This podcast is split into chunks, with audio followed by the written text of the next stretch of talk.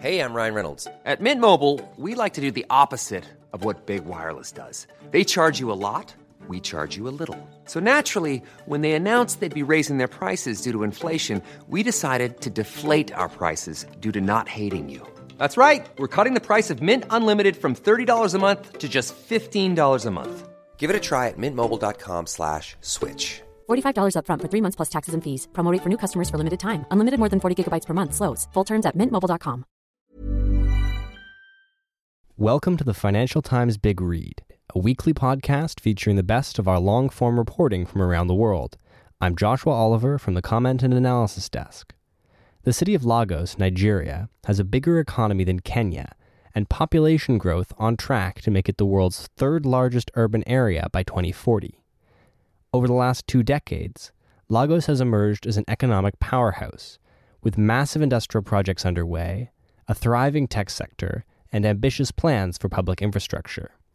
But, partly as a result of these successes, the city also suffers from paralyzing congestion and enormous disparities in wealth. The FT's David Pilling reports on the city's prospects and the secrets to its success. Just to the east of Lagos, in the rapidly expanding new city of Lekki, a huge industrial project is taking shape. The Dangote oil refinery, with a capacity of 650,000 barrels a day, will cost at least $12 billion to complete and be the biggest refinery of its type in the world. As well as producing enough petrol and kerosene to meet the entire demand of Nigeria's 180 million people, there will be some left over for export, according to Aliko Dangote, chairman and chief executive of the company behind the project. A separate fertilizer plant will start producing 3 million tons a year of urea in the next few months, enough to meet the current needs of Nigeria's farmers, while a petrochemicals factory will make a combined 1.3 million tons a year of polyethylene ethylene and polypropylene. The scale and audacity of a project that will suck up a third of Nigeria's daily oil production and tilt the country's import export balance has invited naysayers. Some doubt whether even Mr. Dangote can pull off a feat that has long eluded Nigerian governments. Yet Mr. Dangote, whose company dominates Nigeria's and much of Africa's cement industry, has a formidable record of delivering at scale. If all goes to plan, when the refinery enters production in the first quarter of 2020, it will address many of the structural problems that have cursed Nigeria since it discovered huge quantities of oil 50 years ago. Because the country exports crude and imports refined products that are subsidized by the state, a plethora of dealers and middlemen has sprung up to make easy fortunes out of the arbitrage opportunities.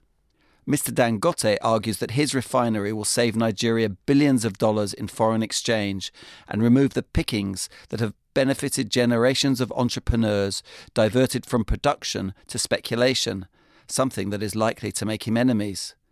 He says Nigeria has been trying to make refineries work for a very, very long time. I'm a great believer in Nigeria because the opportunities here are enormous, but we need to have consistency in government policies. That it has taken a Lagos based businessman and not an Abuja based politician to tackle so fundamental an issue says much about what is wrong with Africa's biggest economy. Yet it could also hint at what is going right. Mr. Dangote is a symbol of what private enterprise can achieve if it is provided with the right incentives. Though a northerner by birth, he also represents a real Nigerian success story Lagos. Since the federal government moved to Abuja in 1991, Nigeria's former capital and commercial hub of roughly 20 million people has taken off. Starting in 1999 with the election of Bola Tinubu, a former Mobil Oil executive, Lagos has had three administrations that have harnessed the private sector to turn the city into the most productive and dynamic part of Nigeria's economy. It was by offering Mr. Dangote tax incentives in the Lekki free trade area that the state persuaded him to build his refinery in Lagos. Lagos state output in 2017 was $136 billion, according to official estimates, more than a third of Nigeria's gross domestic product. The city is the center of most of the country's manufacturing and home to a pan African banking industry, as well as a thriving music, fashion, and film scene that reverberates around the continent.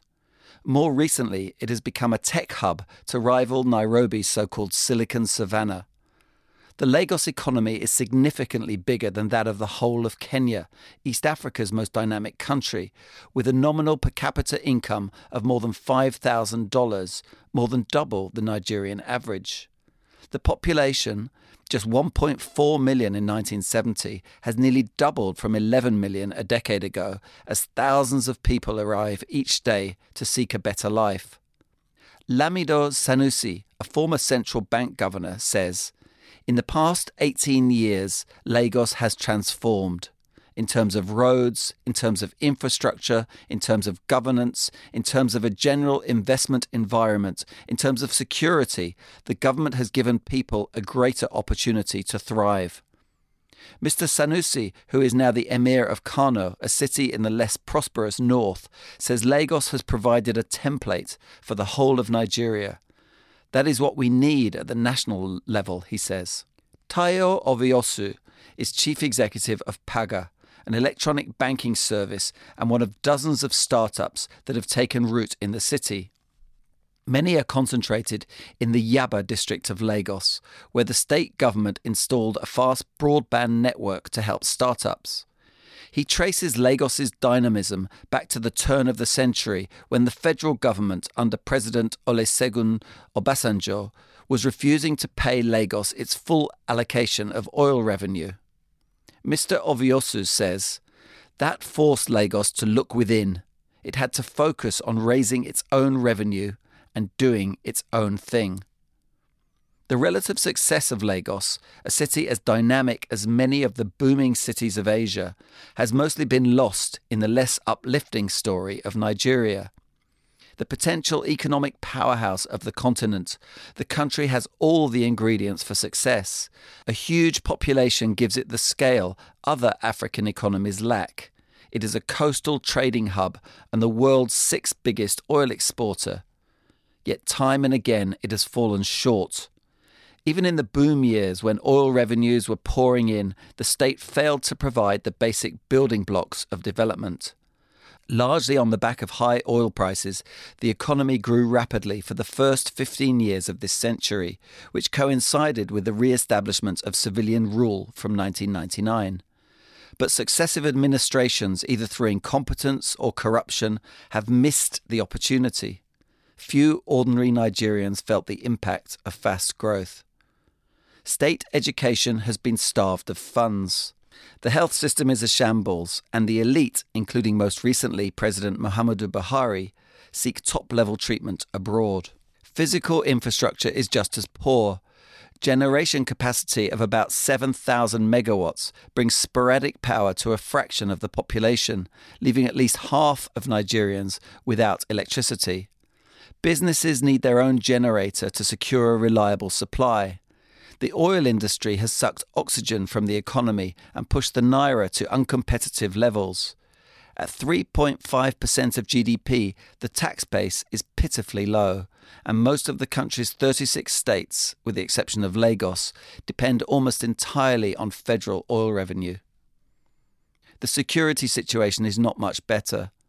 Though Mr. Buhari has prioritized the defeat of Boko Haram, the militant Islamists who had taken territory in the northeast, they are far from defeated. Mr. Buhari has also had to contend with attacks on oil installations in the oil rich Delta region, a secessionist movement in the southeast, and violent clashes across the country between herdsmen and settled farmers. As if this were not bad enough, Nigeria is recovering from its deepest recession in 25 years, a result of a fall in oil prices from 2014. Anemic growth returned last year, but output is still below 2014 levels, according to Yemi Kale, head of the National Bureau of Statistics. Kingsley Moghalu, an academic and former deputy governor of the central bank, regards Mr. Buhari as the latest in a long line of politicians who have failed to grapple with the country's structural problems or unleash its potential, saying, He seized every opportunity to miss an opportunity. Against this backdrop, the relative success of Lagos, which pulled out of recession earlier than the rest of Nigeria, looks all the more remarkable. Akinwunmi Ambode, governor since 2015, has doubled down on infrastructure projects and made bold promises to transform the city. This year, he signed into law a pledge to bring uninterrupted power to the whole state, something inconceivable almost anywhere else in the country. The idea is to use the state's balance sheet to provide guarantees to private electricity generators so that they can build mini power plants around the city. According to Bunmi Akinyemiju, chief executive of Venture Garden Group, a Lagos based venture capital company, the city already runs self contained grids powered by gas, solar, and even waste material. Mr. Akinyemiju says, They are literally going to yank themselves off the national grid. I really believe that in the next five years, Lagos will have 24 7 power. Mr. Akinyemiju adds that the past three governors have, quote, focused on creating the enabling environment for Lagos to be the mega city it can be.